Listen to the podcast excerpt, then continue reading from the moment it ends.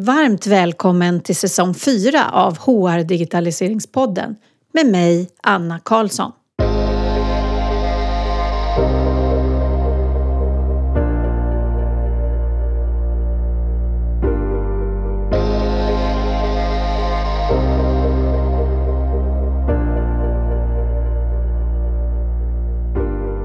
Oktober månad är sedan tio år tillbaka internetsäkerhetsmånaden i Europa. Då uppmärksammar man från myndigheter och organisationer som till exempel MSB hur du ska hålla dig säker på internet. I år har man utökat kampanjen Tänk säkert i Sverige till att pågå mellan juni till november och du hittar korta utbildningar och guider på tanksäkert.säkerhetskollen.se. Och för att hjälpa er med att tänka klokt kring säkerhet på nätet så har jag idag besök av Sabina Johansson som till vardags jobbar som teknikinformatör. Sin lediga tid lägger Sabina på LinkedIn där hon till sina 14 000 följare på olika sätt delar med sig av tekniktips där ett av områdena är säkerhet. Hon har fått namnet Tech Queen för att hon på ett pedagogiskt sätt utan pekpinnar delar med sig av sina tips och råd. Hon har också fått en hel del utmärkelser för sitt arbete. Vi pratar om allt det där man undrar över som hur är det egentligen att jobba ifrån ett café med jobbdatorn? Kan man det? Och om du vill följa Sabina och hennes tips om säkerhet eller mig och mina tips omkring digitalisering och HR så är det bästa stället LinkedIn. Och att du klickar på klockan i våra profiler. Du hittar länkar till oss i avsnittstexterna. Då får du reda på när vi postar något intressant. Vi har också båda nyhetsbrev på LinkedIn. Savinas på hennes sida och jag på HR Digitaliseringspoddens sida. Och där kan du förstås också prenumerera. Har du förresten svarat på min HR digitaliseringsfråga från förra avsnittet? Det vill säga vilken digitaliseringsnivå din organisation ligger på. Det är helt anonymt förstås. Än så länge så är det bara 27 personer som svarat och just nu ligger det på 56 procent som har angett att de ligger på nivå 1. Du hittar länk till den också i avsnittstexterna.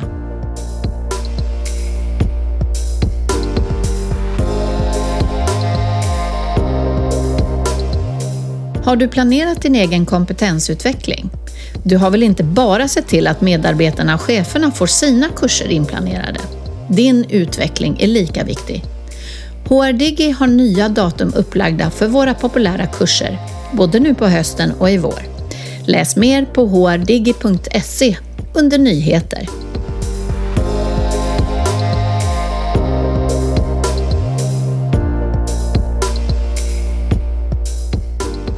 Välkommen hit till HR Digitaliseringspodden Sabina. Tack så jättemycket. Jag har ju följt dig nu ett tag på LinkedIn och eh, läst vad du skriver om, ja alla möjliga saker men det som jag har fångats av det är det du skriver om säkerhet och egentligen vardagshanteringen av sin säkerhet på nätet. Mm. Hur länge har du hållit på med LinkedIn? Oj, jag har hållit på med det i 13 eh, år. 13 år? Ja. Wow. Så jag är självlärd inom ja. det. Jag har inte tagit några kurser, jag har bara kört på. Men eh, hur kommer det sig att du börjar med hela säkerhet eller med IT-inriktningen som du har? Det började när jag var tio år gammal och eh, det började med att jag var utesäljare så på WWF. Och jag kände att ja, men det jag ville ha i den tidningen efter att jag hade samlat upp en viss poäng var en handdator. Mm -hmm. Så när jag fick hem det så plockade jag isär den på en gång och satte ihop den och det fungerade. Så att jag har i mig själv alltid haft den där äh, känslan att ja, men teknik är min grej. Mm. Och vad har hänt efter det då? Vad, vad jobbar du med idag? Idag jobbar jag som teknikinformatör på Divaren AB. Och eh, det handlar mest om att rätta till texter, se till att det ser bra ut. Och det är med bilder och ja, mot olika kunder helt enkelt. Mm mer får jag inte gå in på detaljer för det är också säkerhet där. Men det är bra. Man ska, man ska, bara det, det är kul att veta vad du gör. Ja. Men sen har du format dig på LinkedIn som du sa, 12 år sedan. Ja, 13 år sedan. 13 år sedan? Ja. ja. Så hur började det då? Det började med att som IT-supporttekniker mm. som jag kom in som första lina och svarade på frågor från användare med hantering av lösenord när de ringde in så väckte det intresse hos mig. Ja, men det här vill jag göra. Men jag vill förmedla det ännu mera. För att jag gillar den här tydligheten, den pedagogiska biten.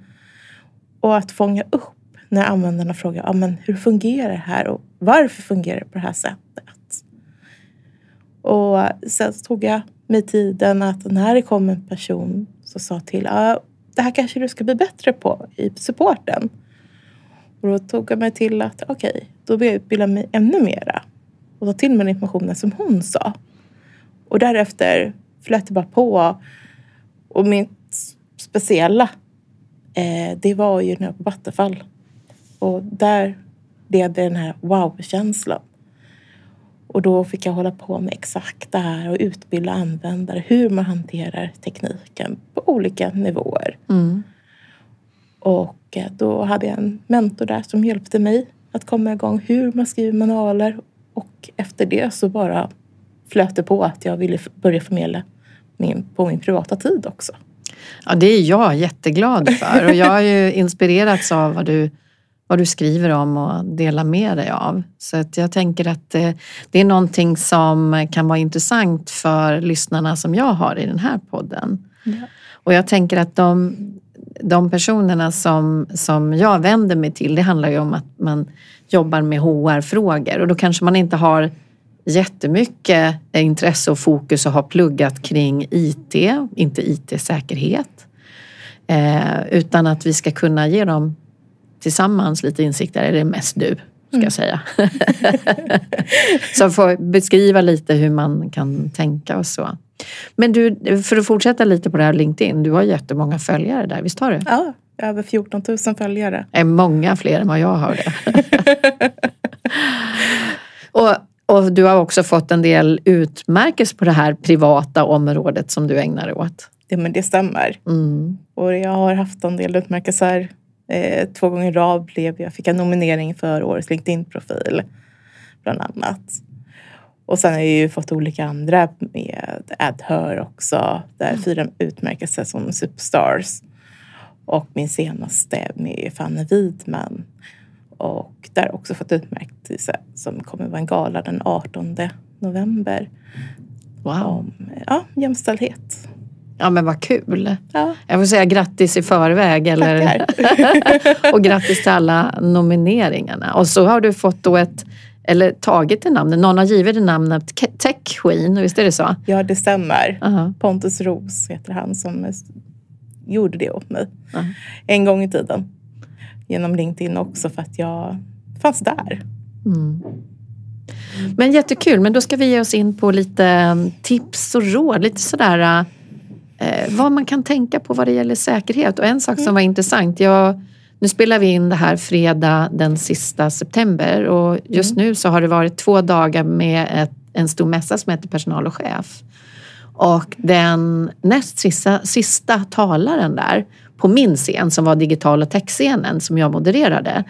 Hon pratade om trender inom HR och tech. Mm. Och en av trenderna hon tog upp är säkerhet.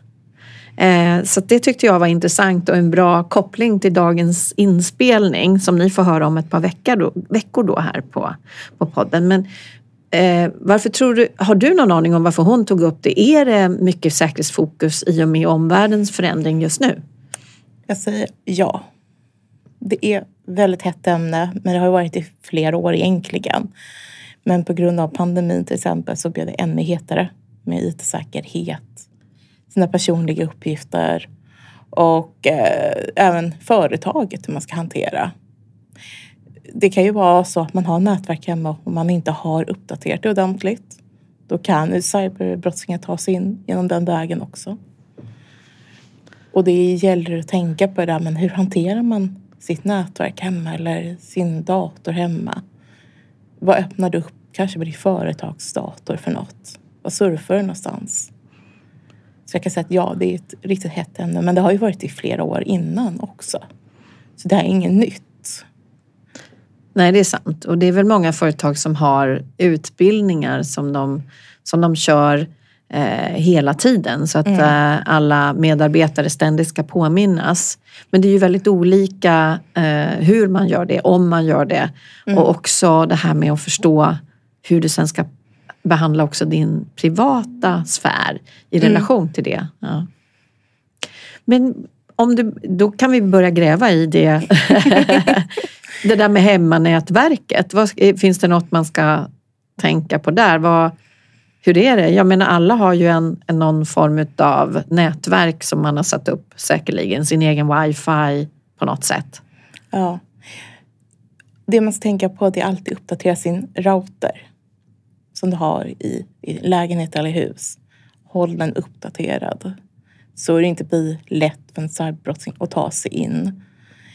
Eh, om man inte kan det, ja, då ska man självklart ha hjälp. För det är inte alla som vet hur man uppdaterar. Vissa finns det att man kan installera en app på sin telefon och uppdatera er själva router, alltså nätverket. Mm.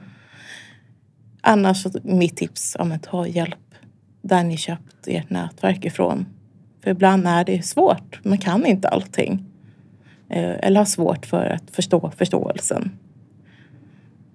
Men som sagt att hålla den uppdaterad. För jag Ja. blir ju direkt här bara oj oj oj när jag gjorde, gör det själv hemma. Jag sitter ju och jobbar överallt. Jag har ju mitt eget företag så att jag måste ju säkra mig själv. Men Mm. också, om du sitter då på ett stort företag då tänker jag att man tror att man är skyddad för att man använder kanske företagets dator. Är det så? Nej, inte om du sitter hemma. Du är inte alltid skyddad på det sättet. De kan ju alltid ta sig in om du råkar klicka på länkar som du ska klicka på eller öppna filer som du inte heller ska. Mm. Eller du råkar ge ut dina uppgifter och du tror att ja, men det här är, stämmer. Att de lurar. Eh, Cyberbrottslingar är jätteduktiga på detta. De går efter psykologi. Det är den svagaste länken helt enkelt. Så det är människan som är den svagaste Ja, länken? det är människan. Mm. Men sen är det här att man kanske inte har tänkt på att man ska uppdatera saker. Eller man kanske tänker på att ja, men det är företaget som ska göra det. Självklart så ska ju företag hjälpa till med uppdateringar och skjuta ut till företagsdatorer eller privatpersoner. Men om du köper en dator privat, då kan man inte säga att det är ett företag som ska uppdatera din dator. Det ligger ju ansvaret på en själv där då. Mm. Eller en annan enhet du har köpt hem själv. Så vad, det här med när man då har en, om man då tar från att pandemin kom och du har Mm. du plötsligt blir hemskickad, du har din företags, ditt företags dator med dig hem. Mm. Så ett, en av sakerna är att vara, då, hålla sitt eget nätverk i huset eller lägenheten eh, uppdaterat så att det, eh, man får bort alla eventuella säkerhetshål. För de som Ja. säljer dem, de håller koll på att de uppdaterar programvaran men du själv måste se till att det kommer in. Då. Du, ja, Mm. oftast måste man göra det. Mm. Men hur fungerar det med eh, datorn som du då har med dig hem? Hur, hur, kan, hur skyddar den sig mot eh, när du väl kopplar upp dig mot företagets nätverk till exempel? Du har ju oftast VPN. Det innebär att du är skyddad när du åkomst till själva företagsnätverk. Det är som ett skydd, en till skyddsfaktor när du ska gå på nätverket hos företaget. Mm, mm. Så det är ingen det- som kan liksom skjuta in sig i på vägen kopplingen Nej. till företaget? Exakt. Och eh, med den säkerheten så gör ju det att man känner sig mer skyddad. Men självklart kan det ju hända där också att man råkar ut för ett, ett mejl som du inte känner igen eller råkar klicka på så kommer de att komma in om du ger ut en uppgifter eller klickar vidare på något dokument. Så det gäller att ha koll på det där. För jag tänker att när du kopplar upp dig via företagets nät, då, då är det hela datorn kopplar sig som en säker väg och går via företaget Mm. och sen ut på nätet. Ja. Men oavsett vilken, eh, om du använder länken, så då är det företagets säkerhet Mm. som kontrollerar om de har kontroll på så här, skydd för var du surfar till exempel. Ja. Och sen har jag har ju även på, du har ju också antivirus på datorn. Så Mm. du skyddas den vägen också. Och så finns det brandväggar Mm. som ytterligare ett skydd. Jag förstår. Mm. Men vad händer om... Eh, ehm, vi kan ju stanna vid det här med att eh, du som person är den svagaste länken. Så att om Mm. du då går in på ett mejl som, som du har fått som som inte då företagets skydds, liksom, skyddsnät har Ja. fångat upp eh, som något eh, konstigt eller, eller något. För det är ju mycket också att virusskyddet eller säkerhetsskyddet i företaget stoppar ju mycket mejl från att komma fram som kan vara fake men det finns ju fortfarande möjlighet där. Så Mhm. Hur ska man tänka? För det är ju likadant om det är din privata dator som du vill skydda. Ja. Hur misstänksam ska man vara? Om man säger är det för bra för att vara sant? så är det ju det. Ja. Det tänket. Och så ska man titta på, var kommer mejlet ifrån? Vem är det ifrån? Ja, men det ser ut som en jättelång mejladress. Ja, men, men det, det här verkar inte stämma. Ta bort det.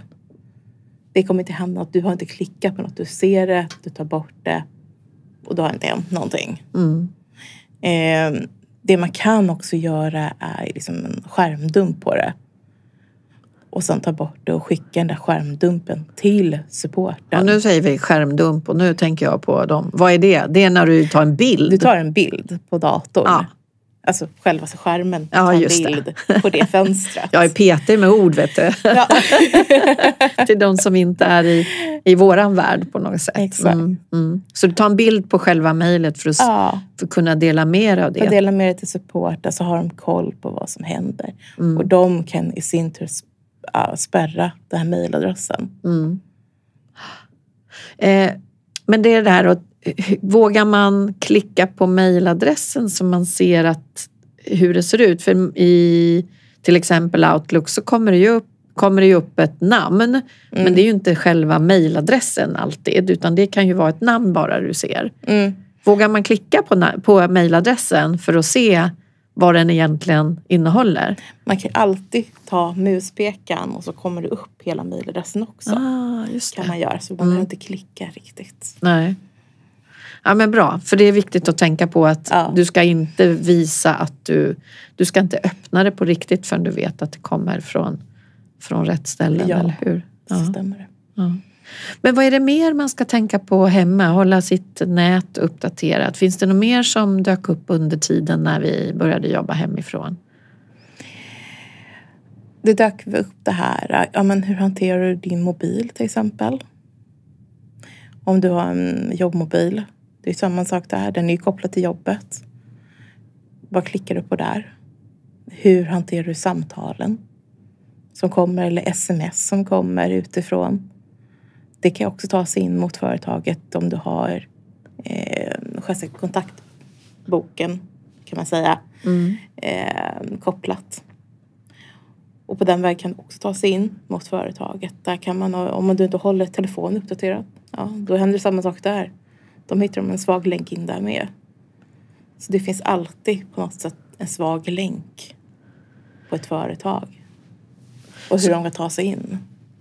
Så då tänker jag om jag är ett företag och ger ut utrustning att användas utanför företagets väggar. För om du är innanför väggarna på företaget, du har fortfarande risken att du kan klicka på felaktiga mejl eller någon länk på nätet någonstans som gör att du får problem.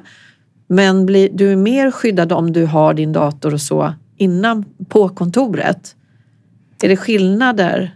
Nej, du är fortfarande lika utsatt. Ja. Om det kommer ett mejl till exempel eller att någon försöker ja, ta sig in på något annat sätt på din dator. Du är fortfarande lika sårbar om du inte tänker efter. Så extremt försiktig. Ja, Mm. och vara extrem. Och till exempel om man hittar ett USB-minne. Sätt inte in det hur som helst. Där kan de också ta sig in på den vägen. Aha. Men vi använder inte så mycket USB. Jo, minnen använder vi fortfarande. Ja. Jag tänker att det oftast så Förut hade man ju alltid ett sånt där USB-minne för att ladda ner och ladda upp på nya ställen. Mm. Men det gör vi ju inte lika mycket nu. Nej, men det, det används fortfarande. Ja. Och då gäller det att tänka efter, ja men okej, bör jag verkligen sätta in det här i datorn? Mm. Vad händer då? Men jag kan bara känna, varför vill de... Det känns så... eh, Man känner sig ganska utsatt på något sätt. Varför vill de komma åt mig, en vanlig liten anställd på ett eh, ja, något, något myndighet eller företag? För att även om du är bara en vanlig anställd och du kanske sitter i en reception och inte har de här jätteaccesserna så finns det fortfarande att du är intressant. Den uppgiften de kommer åt, ja, bra, då vet vi det. Då kan vi ta oss vidare i systemen. Mm. För alla har vi något att dölja. Det finns inget vi inte har något att dölja. Ja, jag förstår. Men hur ska man, ska man ha en helt separat dator för jobb? Den, den man får från företaget. Mm. Hur ska man, ska man helt dela upp det? Eh, kan man inte använda den till annat eller går det bra att göra det? Sen, sen ska vi inte prata om skatteregler för det är något helt annat. Men eh, om man då har fått en jobbmobil och så Ja. har man en jobbdator och så jobbar man hemifrån eller någonstans utifrån så kan vi prata lite om kaféer och sånt där Ja. också. Men eh, är det bättre att ha en eh, separat dator för det privata? Eh, Eller är det om man hanterar det väl så är det inga problem. Men då måste man vara försiktig helt enkelt. Vad tänker du där? Jag är alltid så. Jag vill separera allt. Ja, Eh, för att jobbet är jobbet och privat är privat. Du ska aldrig blanda ihop dem. Eh, bland annat så ska du tänka på att ja, du har en jobbdator, du har känslig information där. Eh, så länge man har ett företagsdator, då ska det bara användas för ditt jobb. Privata grejer när du till exempel vill gå in på Facebook eller om du vill surfa på annat saker och, eller spela spela, men då ska du ha en privat dator. mm. Eh, för din egen skull. Tänk om du gör någonting på din dator eh, privat men som en jobbdator. Då kommer ju du att få en rejäl... Och du kan ju göra något fel och då Mm. kan du få böter av jobbet eller få sparken. Och det vill man ju inte känna. Den Nej. stressnivån. Mm. Så det gäller, och då, jag tänker också att man eh, på något sätt kan få ett lugn i huvudet av att stoppa undan, nu ska vi inte prata om mig för jag, mitt, jag vet inte, är man egenföretagare så är det svårare att dela upp det. Ja. Eh, men då får man vara väldigt försiktig med det man gör. Men annars tänker jag att för alla är det ju bra också att ja, men nu stänger jag igen min dator, nu, nu stänger jag av min jobbtelefon. Och att man kan göra det och stoppa undan den och sen använda sina privata enheter istället. Tänker jag. Mm. Men nu eh, om du då eh, sitter, hur- är det här med att jobba på café? och vad är säkert där? Eh, och inte säkert. Hur ska man tänka där? Nätverk på flygplatser och sitta på flygplanet och ladda med kabeln och ja men alltså, Mm. det här med alla de sakerna. Vad tänker du där? Jag tänker så här, om du vill ladda din mobil, jag har, skaffa en powerbank. Alltså en bärbar batteri. För att du vet aldrig vem som satt upp nätverket. Du vet inte hur, om någon har, får lusten att ja, de kan infektera. Och det fungerar också. De, det finns de som är så pass duktiga att de kan infektera. Att man kan få ner något virus till telefon eller platta. Och vi är ju uppkopplade på olika sätt, alla våra prylar. Mm. Om en grej händer, då kommer det hända på alla. På något sätt. Om man tar sig vidare. Så jag tycker att man ska använda sig av en powerbank. Alltså en bärbar batteri. När man laddar mobil, platta. Finns även till datorer. Eh, men visst, ladda datorn på ett café kan du göra. Men du ska inte koppla upp dig med nätverket på ett café. Inte? Nej, nej, nej, nej. Nej, nej, nej. nej. det finns de som skapar ett nätverk med samma namn. Och på den vägen kan de ta sig in på din dator och göra skador. Jaha. Ja. Mm. om man inte tänker efter. nu- Jaha. Så därför dela alltid nätverket från er mobil till datorn. Jag Det är förstår. punkt. En punkt. det finns inget annat. Så då gäller det att man har sin powerbank eller en, en vanlig kontakt. En För vanlig kontakter in i väggen oavsett om du stoppar, det klarar inte... Nej, nej, nej. Nej, det Inte klarar så. inte. Så powerbank eller en vanlig hederlig kontakt i väggen, det är det som gäller. Japp. Det är Eh, det. Okej, hur är det med, men då måste man ju så här tänka, jag som sitter på sådana delat kontor, är det likadant? Ja, det kan vara likadant. Det kan vara likadant. För här där jag sitter, det, Ja.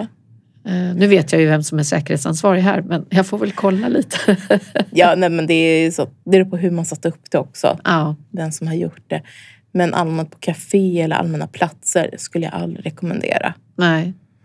Eh, såna delade eh, works. Det spelar ingen roll på det sättet. Nej. För där är ju säkerheten en annan nivå. Mm.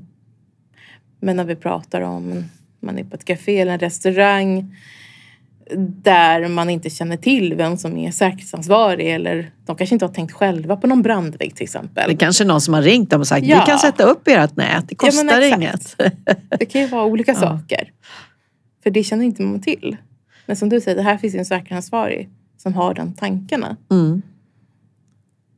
För det är, folk kan tycka att jag är lite, eh, vad heter det, överförsiktig. För jag använder aldrig de här USB-laddningsgrejerna. Mm. eh, För att jag är rädd för, för jag vet att där kan det komma in. Men eh, då har jag rätt. Alltså. Du har rätt. Men eh, sen kan vi ju komma, ja vi kan ta det här med lösenord. Ja. Hur ska man, för det är ju också en jätteviktig del Ja. och vi har ju så mycket lösenord. Hur, hur ska man jobba med det? Nummer ett. Ha inte samma lösenord på alla era tjänster. Det är de första de gör, cyberbrottslingarna, det är att komma åt era mejl. Okej, vi säger att de kommer- åt era mejl. De kommer åt ert eh, lösenord där. Vad gör de sen då? Då testar de vilka tjänster fler som har det lösenordet. Vilka plattformar mer att ta sig in. Och sen vidare till era kontakter och börja sprida saker. Och försöker säga till kontakter, ja ah, men, men, nu- men säg så här, ja men jag behöver pengar. Ja. Kontaktar med Messenger till exempel, eh, via Facebook. Och säger, ja, men jag behöver pengar, så kan du swisha mig de här pengarna? Men de vet ju inte om att det är du. Du är ju kanske cyberbrottslingen som har hackat ditt konto och tagit över det. Och på det sättet kan de börja luras. Och då kan dina kontakter drabbas. Så det är egentligen, så det är ännu mer allvarligt. Ja. Ännu mer riskfyllt att ha samma lösenord.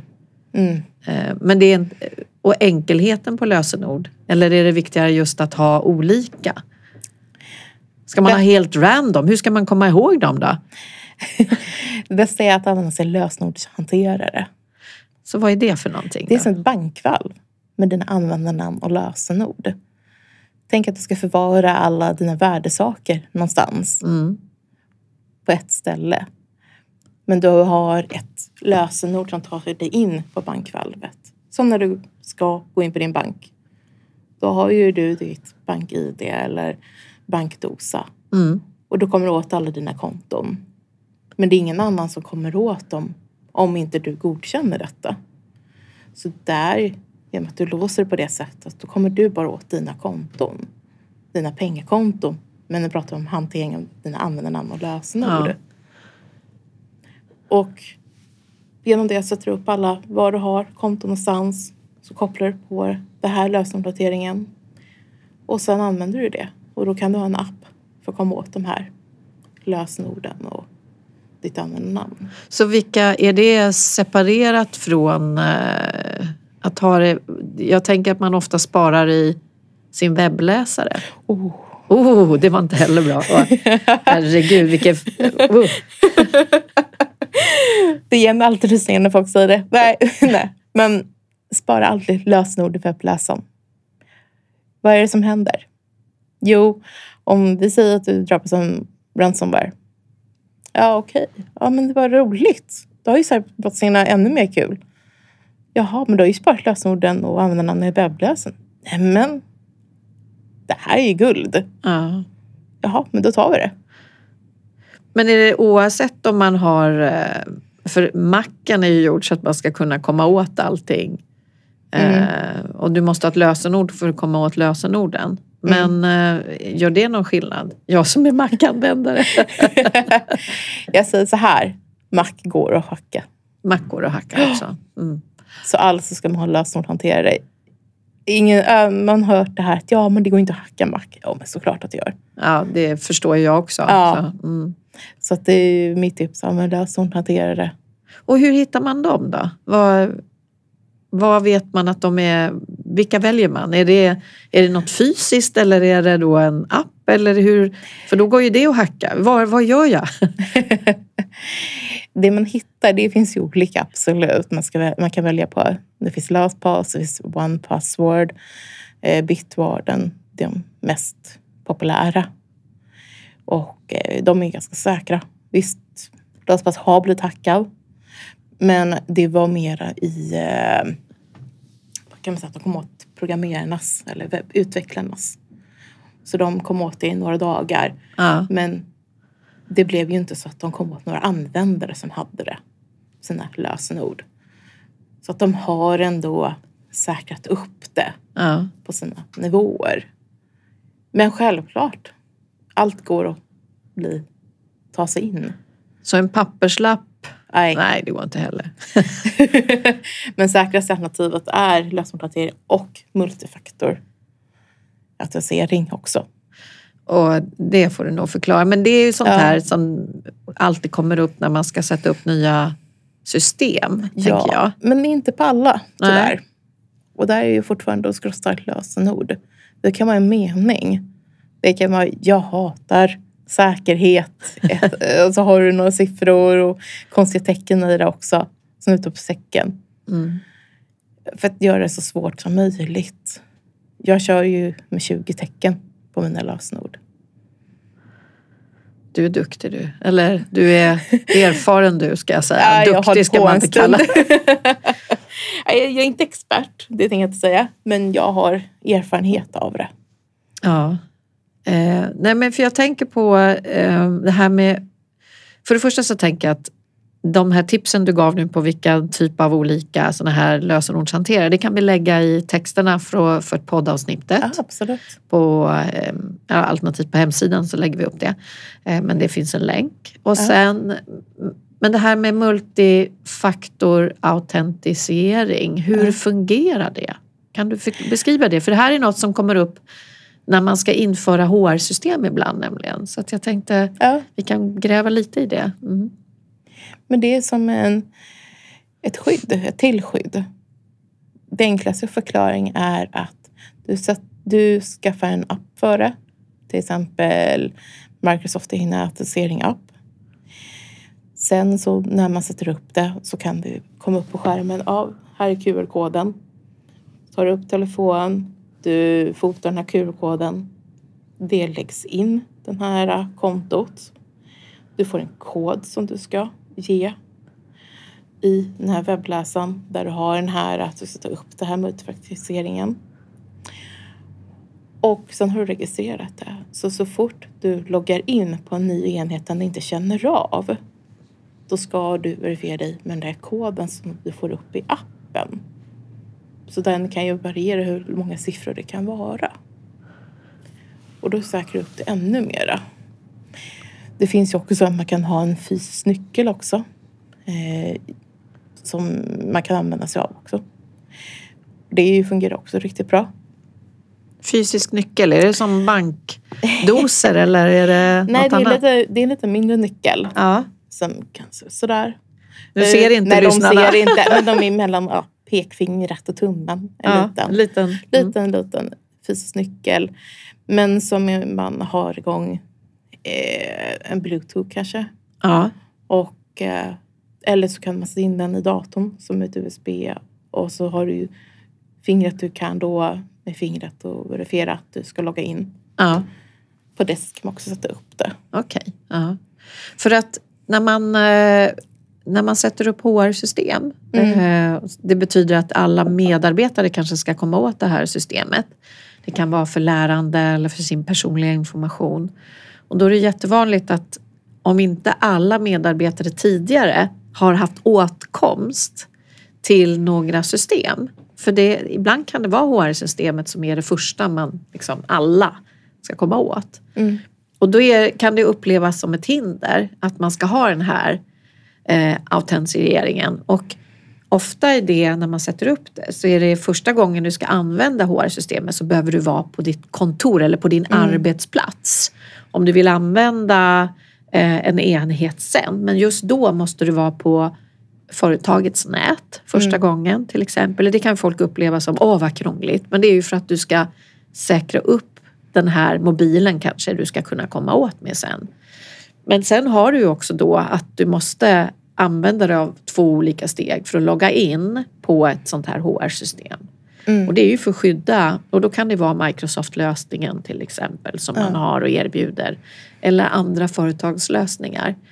Men det kan upplevas som krångligt men det tänker jag är jätteviktigt för att då liksom knyter du en säkerhet mellan den här mobilen även om du kanske får använda din privata mobil för att göra det här Mm. eh, typen av aktiviteter. Jag menar det, du ska lära dig saker eller så. Men du måste ju liksom säkerställa att du är du. Mm. Speciellt första gången och sen kanske ha lite lättare de andra gångerna. För du som du säger då, den här multifaktor, det är när du byter och ska använda någon annan enhet. Exakt. Ja. Men där ingår också företaget att de ska utbilda nya nyanställda hur säkerheten är på företaget. Och har olika stickprover. Vad är det som händer på företaget? Varför inte ha ett stickprov till exempel av nu kanske kommer ut något mejl. Hur många kommer att svara på det eller klicka på det? Så jag tycker Så man det, skickar ut ett ofarligt Ja. lurendrejeri-mail. det stämmer. och det är därför som det är så viktigt här. Ja, med företag att de berättar hur saker och ting fungerar. Nu Ja. har vi den här nya uppsättningen.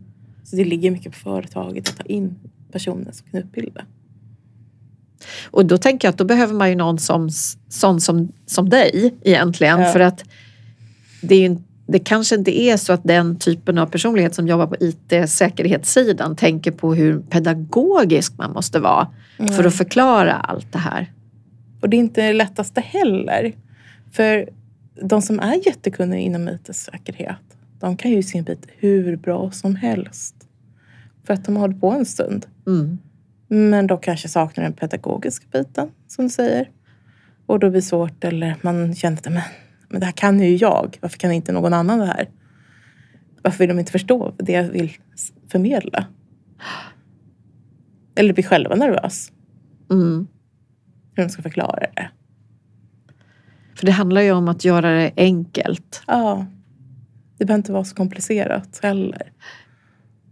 Och sen handlar det om att användarna inte heller ska hela tiden känna sig att de behöver vara rädda för att göra fel. Fast vi kanske skrämmer upp dem nu.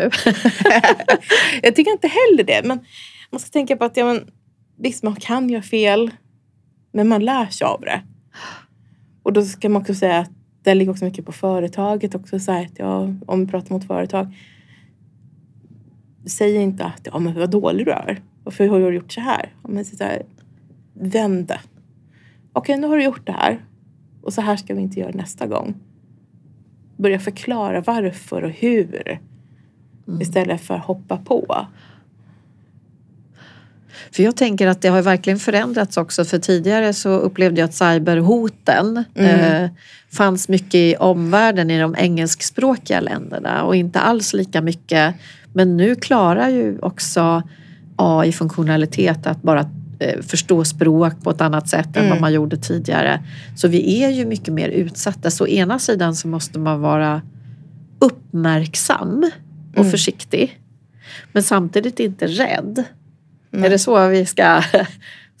Man ska ju våga använda och man ska Eh, Men man ska ha koll på var saker och ting kommer då ifrån och så. Absolut. Man ska inte vara rädd för det. Visst, AI har sina för och nackdelar, men det hjälper också otroligt mycket att upptäcka nya cyberhot som Ja, kommer. det. Ja. Det är också viktigt att tänka på. Molntjänster är bra på sitt sätt för att, om vi säger inom cybersäkerhet och AI, då upptäcker det om man använder på rätt sätt innan någonting händer.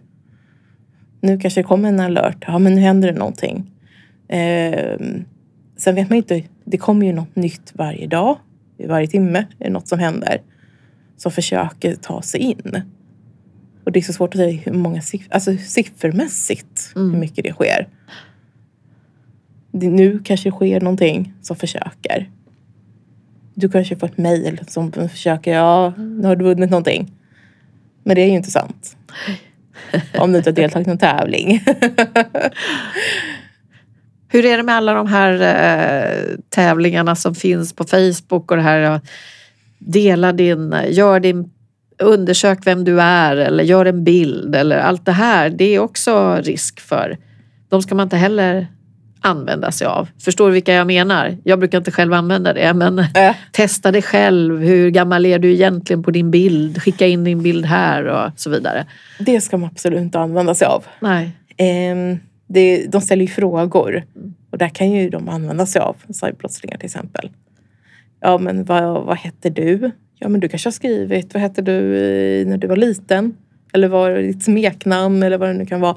Vad heter din hund? Tänk om du har använt det inom säkerhetsfrågor Ja, just det. när du har registrerat ditt konto eller på Microsoft, att du, din Outlook till exempel, om du har. Eh, då har du gjort säkerhetsfrågor där. Jaha, men du kanske har använt, ja, var är du född någonstans?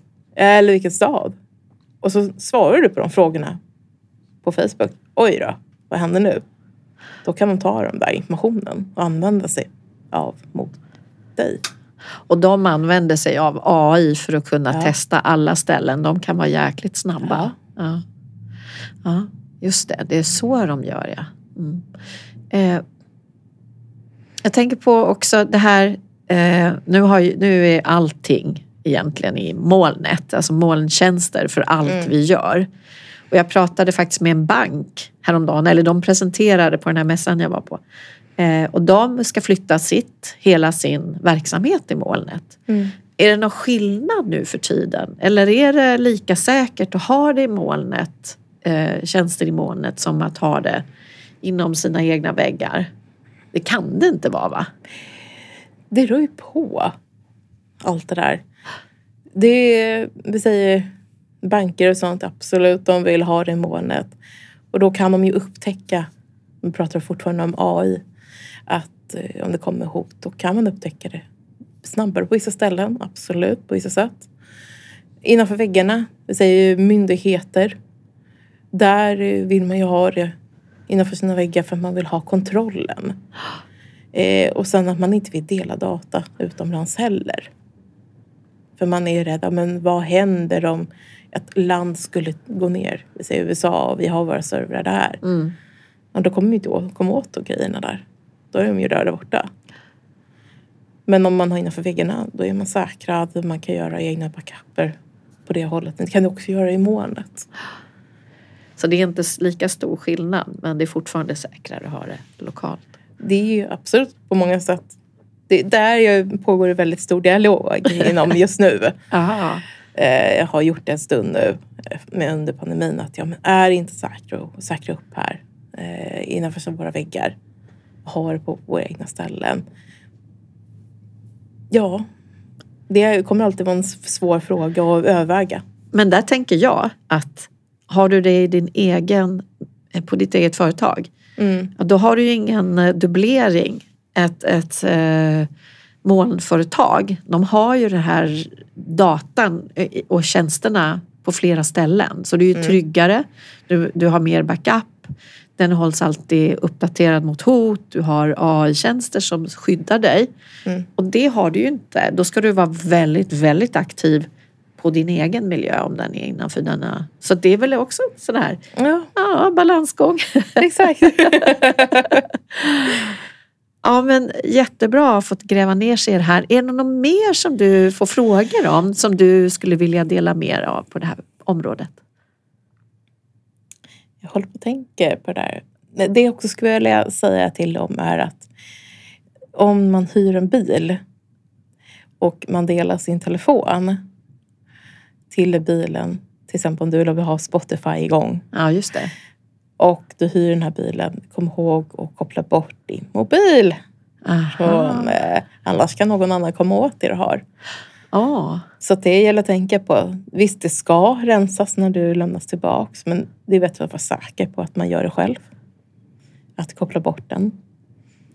Samma sak om du skulle eh, hotellrum och det finns en smart, smart tv och du kopplar upp er konto, alltså Netflix-konto eller någonting.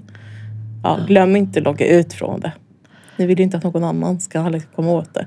Nej, för då kan de ju faktiskt ta över det och börja köpa, använda det. Precis. Sådana Ja. bra smart knep kan vara Ja, bra att tänka vad på. bra. Ja. Någonting mer? Eller är det slut på idéer nu? Ehm, Jag tror att vi har tagit upp det vi eh, diskuterade innan i alla fall, som jag hade frågor om. mm.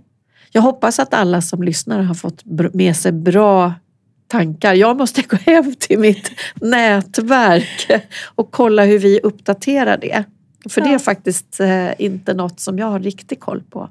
Nej, Så det och blir min viktigaste uppgift. Och det här med lösenordshantering jag. Och det jag vill ta, säga till mer om att uppdatera, håll er uppdaterade. Det är jätteviktigt med alla era enheter. Och dela inte ut era uppgifter hur som helst till någon. För man vet inte vem det är. Och tänk på att även när de ringer mitt i natten och de säger du har råkat ut för en olycka, någon, om det är polisen som eh, försöker ringa och säger att ja, men vi behöver era personuppgifter på det här. Fundera, är det verkligen så? Är det så pass bråttom? Eller ta reda på telefonnumret och återkoppla till och kolla upp att numret stämmer. Eller ring er bank. Stämmer det här, det jag har fått? För banker ringer inte upp er. Till exempel Nej, till exempel ja. Mm. att vill ha era uppgifter. Så otroligt viktigt att tänka på för er säkerhets, säkerhet, för er egen skull. Men också för er omgivning. Så andas, Ja, andas. bli inte stressa stressade. Allt behöver inte ske på en gång. Nej, det är sant. Mm. Tack, jättebra tips. Tack så jättemycket för att du ville komma hit och dela med dig av allt det här på ett enkelt sätt. Tack så hemskt mycket för att vi komma.